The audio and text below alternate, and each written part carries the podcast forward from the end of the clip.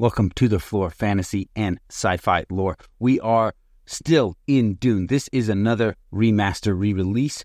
In this, we're going to talk about the voice.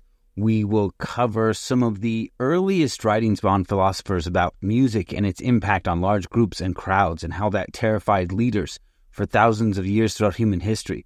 We'll talk about the rise of radio and how that same fear was then realized that a message could reach thousands of people and impact the entire nation at a single time. And we'll talk about Frank Herbert's own life growing up through that time period of the rise of radio and how those ideas and thoughts would then influence uh, the voice in Dune. So if that is what you're looking for, that is what you're interested in, this is the episode for you.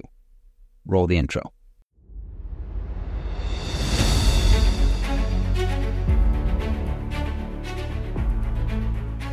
Do you remember the first story that was so spellbinding it drove you to break the rules and stay up all night to keep reading, keep watching, keep playing? So good, you forgot your life and lived there? So good. The moment it ended, you asked yourself, what next? Welcome to the Flore. Our goal is to take you back, take you deeper, to explore and understand more, and relive that childlike wonder. Join us as we dive deep into humanity's greatest stories, no matter how they are told, through books, movies, television, even games. One of us does an in depth research on the topic. One of us is familiar with the topic. And one of us knows nothing. So the right questions will always be asked and addressed for anyone coming into the topic, regardless of how much you know. Enjoy another world, another adventure, another spellbinding story. Join us on the Flore. Welcome to another episode of Frank Herbert's surreal sci fi world, set 20,000 years into the future. Humanity has reached and settled across the universe, empires have bloomed and burned out, some crushed under the foot of another, while others fall by the weight of their own arrogance. The drug known as spice gives precognition and is believed to be the key to a unified imperium. This story is Dune.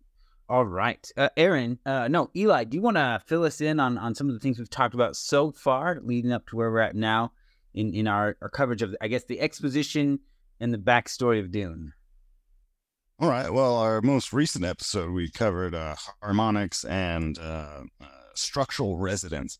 And if you haven't checked it out, uh, we have posted a vi- video of that bridge. I forget which bridge it was. Coma Bridge is something. Yeah, the Tacoma Narrows Bridge is, is what Right. is right there, yeah. Right. And and it's a perfect example of a harmonic or uh, structural resonance uh, activated via harmonics. Um, of uh, things that can just destroy themselves because you find that perfect uh, Frequency. frequency um, that can destroy it. Um, uh, we, we've talked about the uh, Holtzman effects. We've got instant communication. We've got uh, the shields, uh, which nuclear activate uh, if they get hit by a energy Yeah. weapon. Yeah, the energy weapons. Nuclear activate? So if, if you hit an, uh, one of these Holtzman shields with an energy weapon, you will create a nuclear explosion, which is why we don't see energy weapons in Dune. It's just too dangerous because everybody's got these shields. Uh, so it's basically, uh, what's that? Like playing really aggressive chicken. Like, yeah, you can shoot me, but we're all gonna die. And one of the advantages that House Atreides, that's uh, where we get uh, Paul Atreides, who's main character, and these are kind of looked at as the good guys um, in the story. And uh, their shields, they've uh, created these harmonics that are as powerful as energy weapons, but don't create uh, nuclear explosions when hitting these shields. Yep. Um, and and so that's one of their advantages um, that they have. And then um, the third Holtzman effect is uh, folding space and time, and that's why the spice is important. Is uh, we've done away with machines, mentioned Butlerian jihad, um, and uh, people have become machines, and the only way for them to calculate and run these ships is to be uh, on the spice, uh, concentrated doses, to where they can see into the future and they're kind of uh, exploring uh, The outcome. possibilities Yeah. uh, that are going to happen. They kind of follow, you know, the one that doesn't kill them.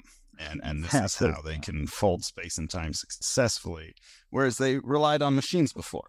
And and this is uh, why it is so vital to an intergalactic, inner yeah, intergalactic empire. Um, yeah, yeah. I think that covers a lot of Yeah, what we've talked that about. that catches us up. Uh, so in our first episode, we we talked about the Bene Gesserit, which is the religion uh, of Dune, and they are very much about maintaining uh, political power and influence. And we talked about how they they're trying to make their super babies and everything. yeah, So we're going to come back and talk about the Bene Gesserit again because the an, another tool that the Bene Gesserit have is what is referred to as the voice, and we can see that that Frank Herbert had a, had a lot of fascination with sound. Um, you know, coming coming into Dune, right? We had the harmonics and structural resonance, but now we're going to be talking about the voice.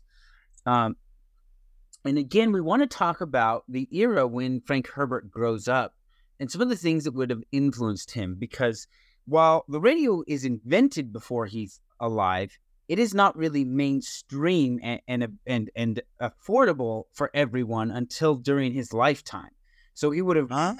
lived through, through uh, the moments when only wealthy people had radios to where everybody's got a radio right So he lives through pretty much the radio age, right? It's, Yeah. it's, yeah, it's there, but it's expensive. It's not perfected or mass produced yet.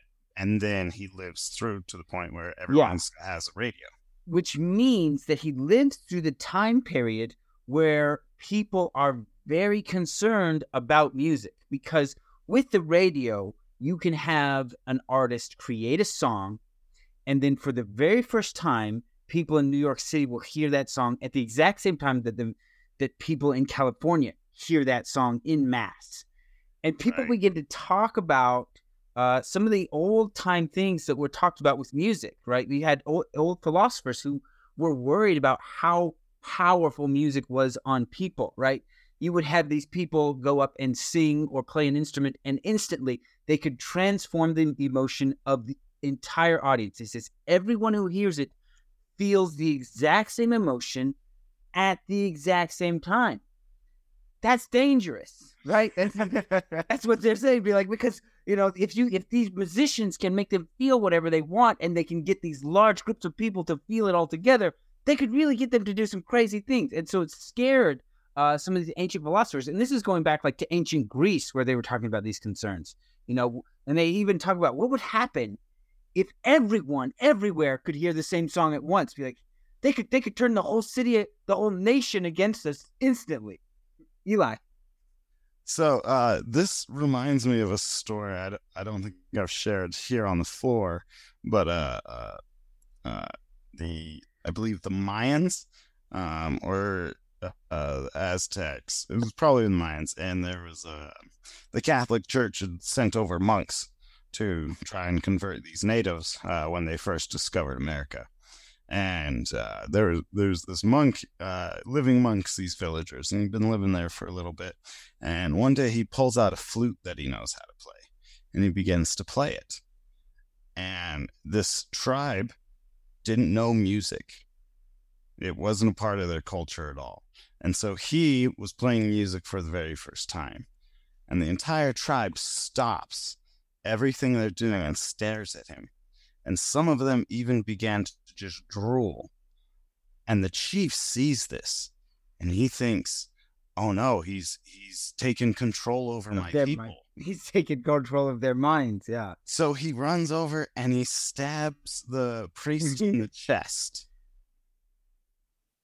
Because he's like he just mind controlled all my people. Yeah. And and and the villagers' reaction to this is they rip him to pieces. Yeah. Because They enjoyed it.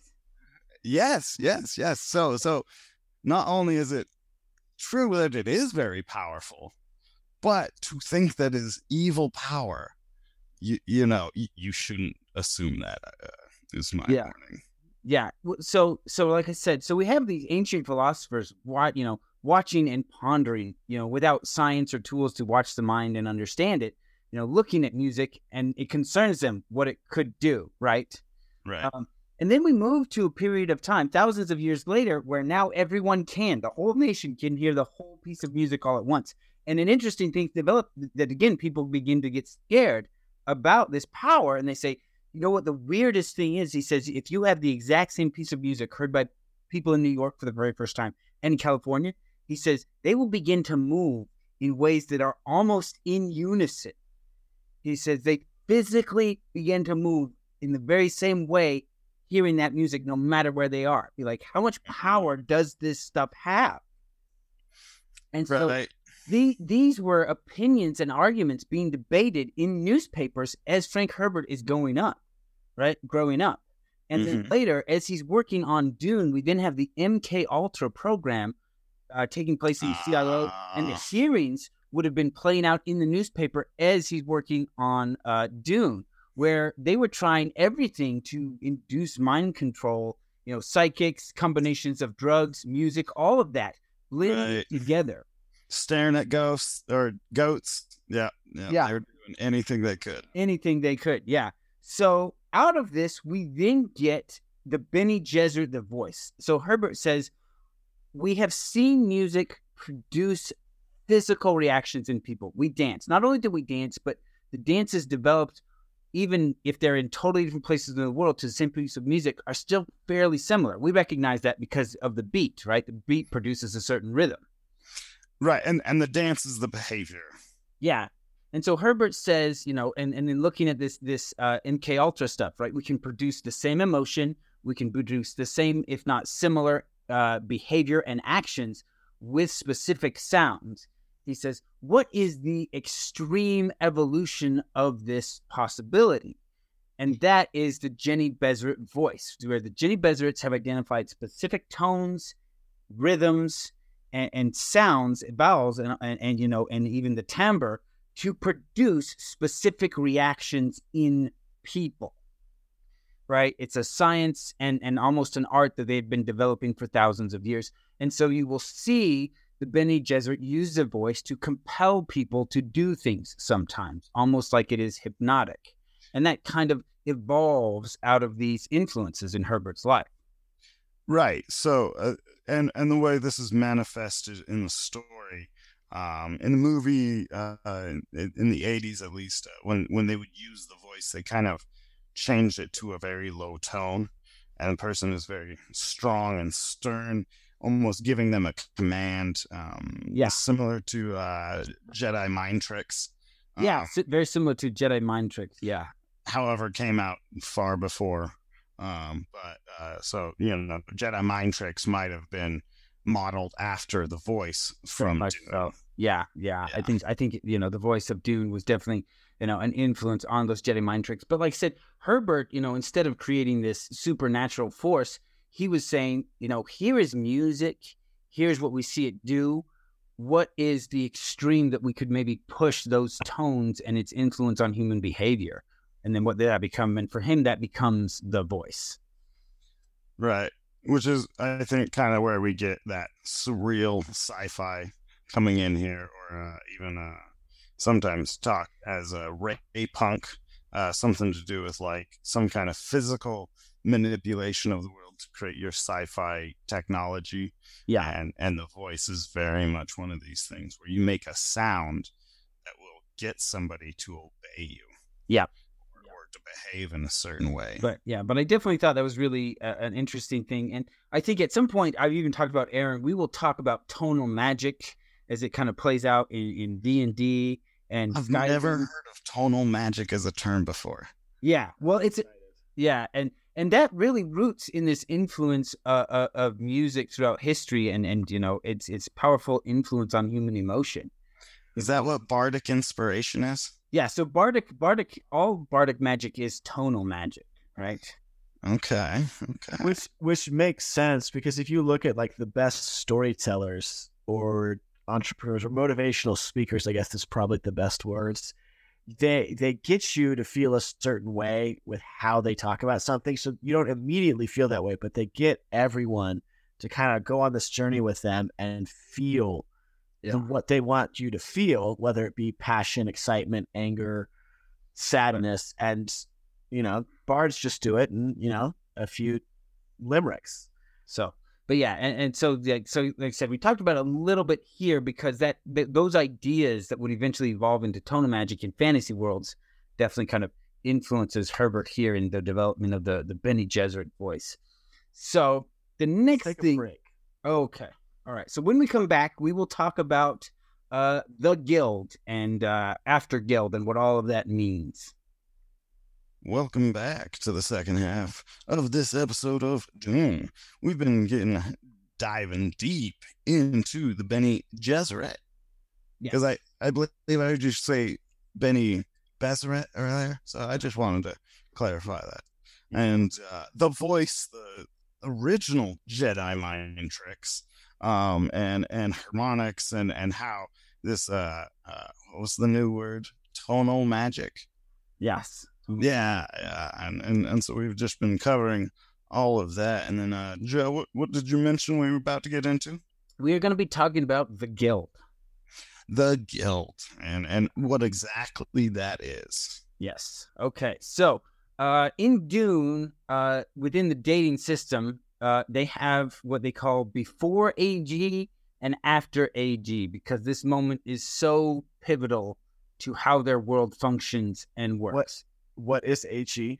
AG is after Guild. So all time is after this event, all time is then reckoned. The, everything that happened uh, before the Guild is formed and everything that happens after Guild. So you have BG, which is before Guild, and AG, which is after Guild. And that's how time is reckoned within Dune because this moment is so pivotal.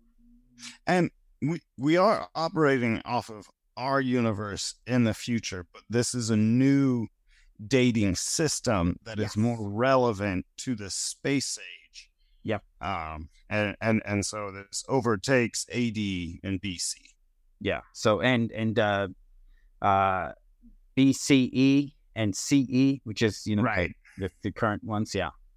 Right. Common era.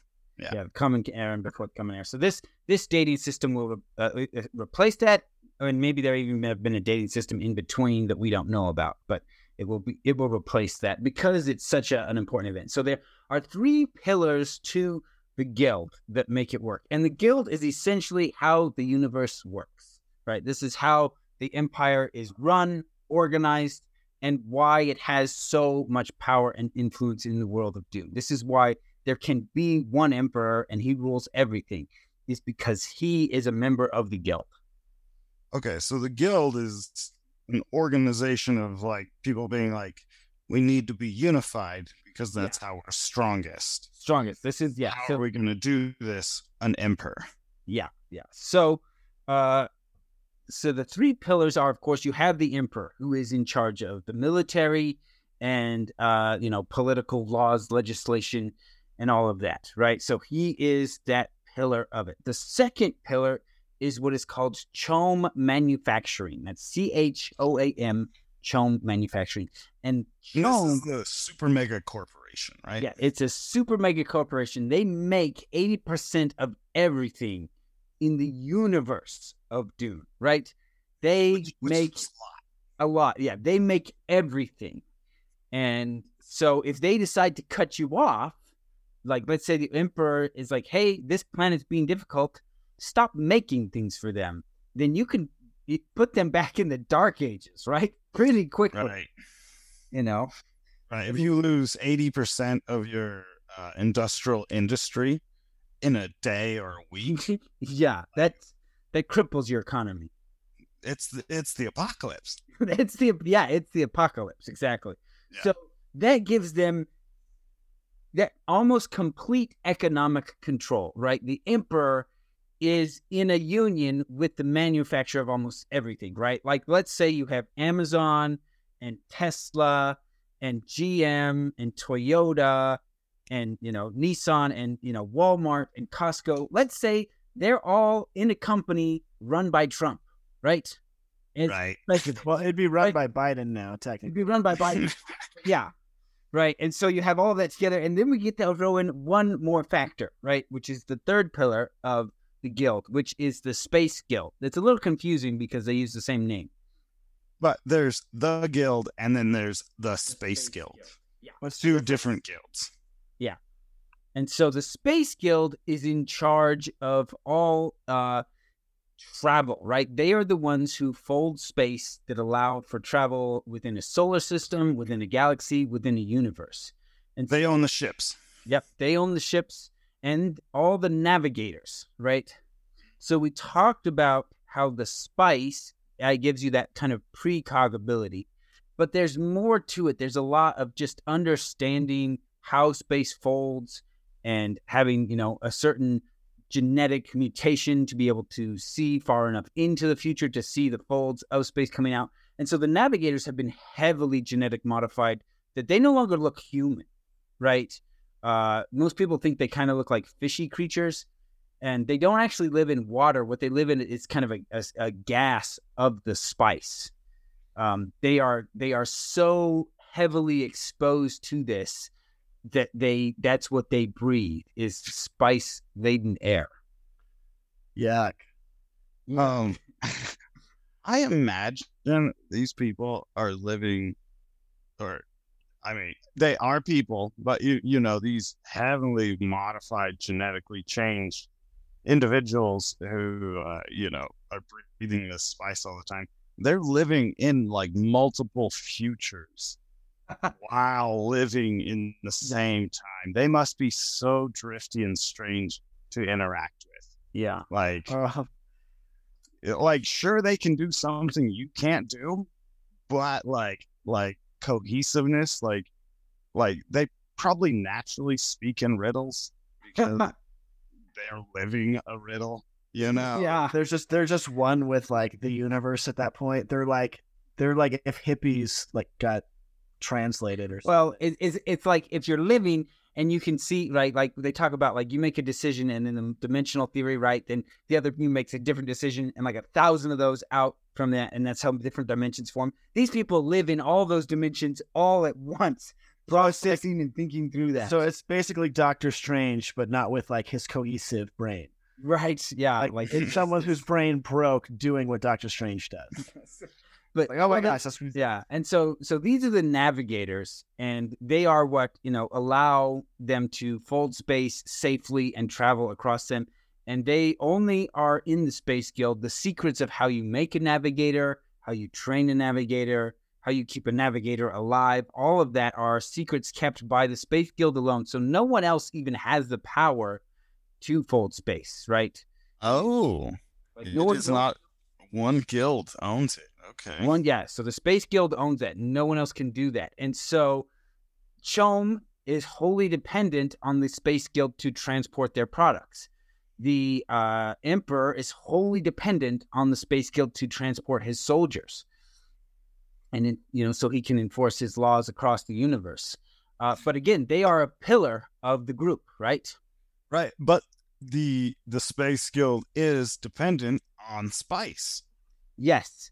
And the They're Space Guild one consumer is dependent on spice. Yes, because they they can't do their thing without it. So yeah. Mhm. So now you have this. It's it's like a super monopoly, right? It is government, it is manufacturing, and it is travel and commerce have joined together to say we rule the universe. What we say goes.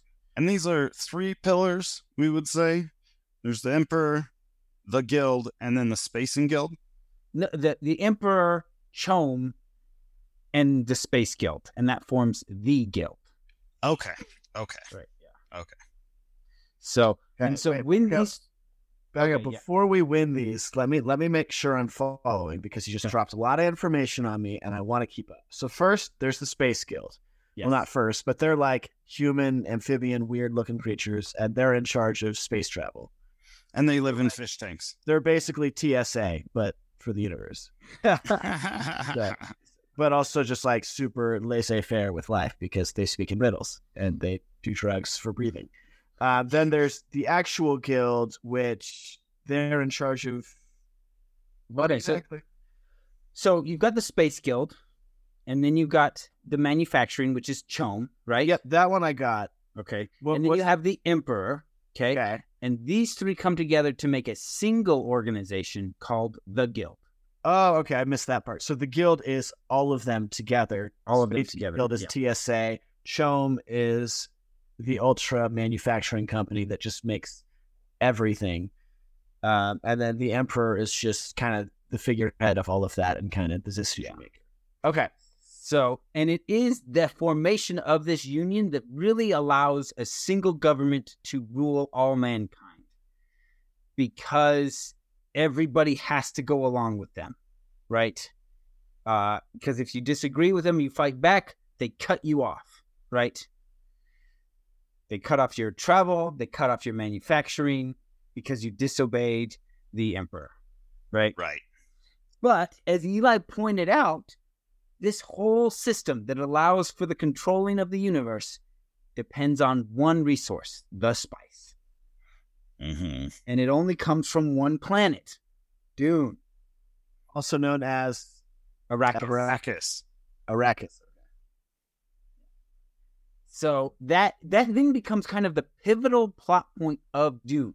But Herbert, in setting up his world this way, that that everything was so dependent on a single rare resource, he created a really fantastic wor- world for political, um, I guess, conflict. So much so that it is modeled repeatedly by other creators hereafter. So, um, in when when video games were first being developed, uh, strategy games like uh, uh, StarCraft, uh, World uh, Warcraft, um, you know, and other games of that kind, Dune was one of the very first that they did this with, and one of the reasons they did was because of spice um, within this story and this narrative. One, Dune was pretty big at the time, but also having a single con- uh, highly valued resource and that, that everybody had to compete for created a very high conflict zone in these strategy games. And that's what made it very effective. It was an older game, one of the first to come out, but that model was reused by strategy games going forward because they're like, you know, having that single resource that's so rare and valuable, everyone has to fight over, means they fight over it. Wait, so you're tell- I remember playing that Dune. Uh, yeah, and you're saying it's one of the first real-time strategy games? Yeah, it was one of the first, and it was very successful for its time. And like I said, all the other games coming after said, for this to work, you really need that one super rare resource everybody's fighting over, Right. because otherwise they they don't come into conflict enough to keep the game interesting. Because you can just make your own happy farm and Yeah, you can just build and fortify, build and fortify, build and fortify, and then everybody's got a super fortress, and you know you don't leave because you're safe inside.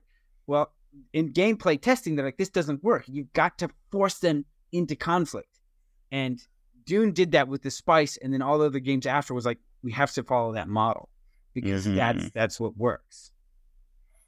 yeah. Interesting. Yeah, no, uh, that great job finding that. That's one of the first RTSs. Like I remember playing it, and I was more into Warcraft once, but I think that had come out a little bit later. And yeah, yeah, that's it's amazing. Warcraft is so hard. I've played RTSs and I played that on easy and got my butt wrecked. the first one. Yeah, I think so. It was, yeah. I remember it being very difficult, and I was the youngest. And so, like, my older brothers, like, they could beat levels, and then I would try it by myself and be like, I'm struggling. Tell me what to do. Tell me. What to do, Do it for me. Yeah. But uh, me. Yeah, and so it, it just had a heavy influence on the whole genre and just how it would shape conflicts. Just because he, Herbert had just had this incredible vision for creating that compelling narrative by making everything so dependent on one resource that everyone had to fight for. I feel like when we talk about Dune, we discover a new way how he has just influenced like a So huge many things. genre of things. Yeah, yeah. Well, like uh, like uh, RJ said, you know, RJ Walker, he was like, it influenced so much, everything. Right, You right. liked something? Yeah, it probably was influenced by me. Yeah, he, he was like it, it competes with uh, Tolkien. Yeah. Yeah. Yeah. Well, and uh, you know, I think for me, like what really illustrates how powerful the influence of Dune is Terminator is essentially the Butlerian jihad. And Frank and for Frank Herbert in building Dune, that was just a piece of backstory that happened. Right? yeah, yeah. He he was just like, all right, all right. So this is my world I want. What do I do to create this world? Oh, fight the machines. Perfect. All right, moving on to my world. moving on. Yeah, moving on. It's like that's great. This is better. Keep moving. Right? And now there's a giant franchise. Yeah, you know, like this whole franchise was based off of like like two pages if you compile all of it together in Dune, and then you get this huge franchise out of it. Like Which- literally, Governor of California was born out of Frank Herbert's Butlerian jihad. Let's back up for a second. That is not where he was born out of. He was Mr. Olympia, sir. You, you shut your mouth. He did great in the movie industry for sure, and he and he took that by storm. But don't you for a second say that's where he started. He had to Alright, lose I'm not a 20 bodybuilder, pounds just to guys. I know. I I get Gosh, if we ever do an episode on you know the rise and fall of bodybuilding and rise again, I know a lot. we'll, we'll get some people. I just Oh, Joe, Yeah. tell us what are we gonna talk about next time? Uh, next time, we're actually going to go very deep into the Butlerian Jihad. And uh, just as that was a really big part of influencing what Dune would become. That is the moment where our evolution of technology and theirs really split, you know? And, and so, and, and that's really the point where when you encounter Dune, you're like, why is it so weird? And it's because of the Butlerian Jihad. That is why their technology is so weird. And do get ready because we are going to be talking about two possibilities because Frank Herbert has notations and then his son wrote a whole book on it which has contradictory things. Yeah. But that's how he wanted to write it. So we will be talking about Frank Herbert's as well as uh, his son. And Yeah, so right. just get ready for that. Awesome. We hope you've enjoyed this episode. We have mentioned in the past that if you go to the Patreon page, we have collections of all the different worlds and pieces of lore we have covered. For example, if you want everything we have ever done about Baldur's Gate, from the invention of D&D to Baldur's Gate 1, Baldur's Gate 2, Dark Alliance, all of that, you can find individual collections for all of those or just one big collection containing all of Baldur's Gate or all of D&D. So everything we have covered everything we've covered Eberron, Marvel, DC, Alien Xenoverse, Cyberpunk, Dune, and more. We have collections for each of those worlds. And I do want to mention that on the Patreon, the only thing behind the subscription is the treasure room content. Anything that has been released in the podcast for free is still free there. It is just a better organization of the information that the podcast app doesn't let us do. They are just a big list and you just got to type in your search words. On the Patreon, there are tags for everything. You got fantasy, D&D, creature features, Baldur's Gate 1, Baldur's Gate 2, Dark Alliance, all of that. Just an individual tag for those episodes. And as I said, we do have collections just to make this as easy as possible to find what you're looking for. We have learned in the past that a lot of people who listen to the Flore, they're interested in one or two of the worlds, and they may check out one or two of the episodes when we switch worlds, but they're really just mostly interested in that. So we just want to like consolidate everything you're looking for to make it just as easy as possible to access. So check that out just to make your life easier. And uh, we are working at making sure you can download any of the free episodes there. So even if you're going to lose Wi Fi or connection, you can get the episodes you want before that happens, or just not burn your data while you're traveling to and from work or whatever else is you do while you listen. And uh, thank you. I hope you continue to enjoy the show.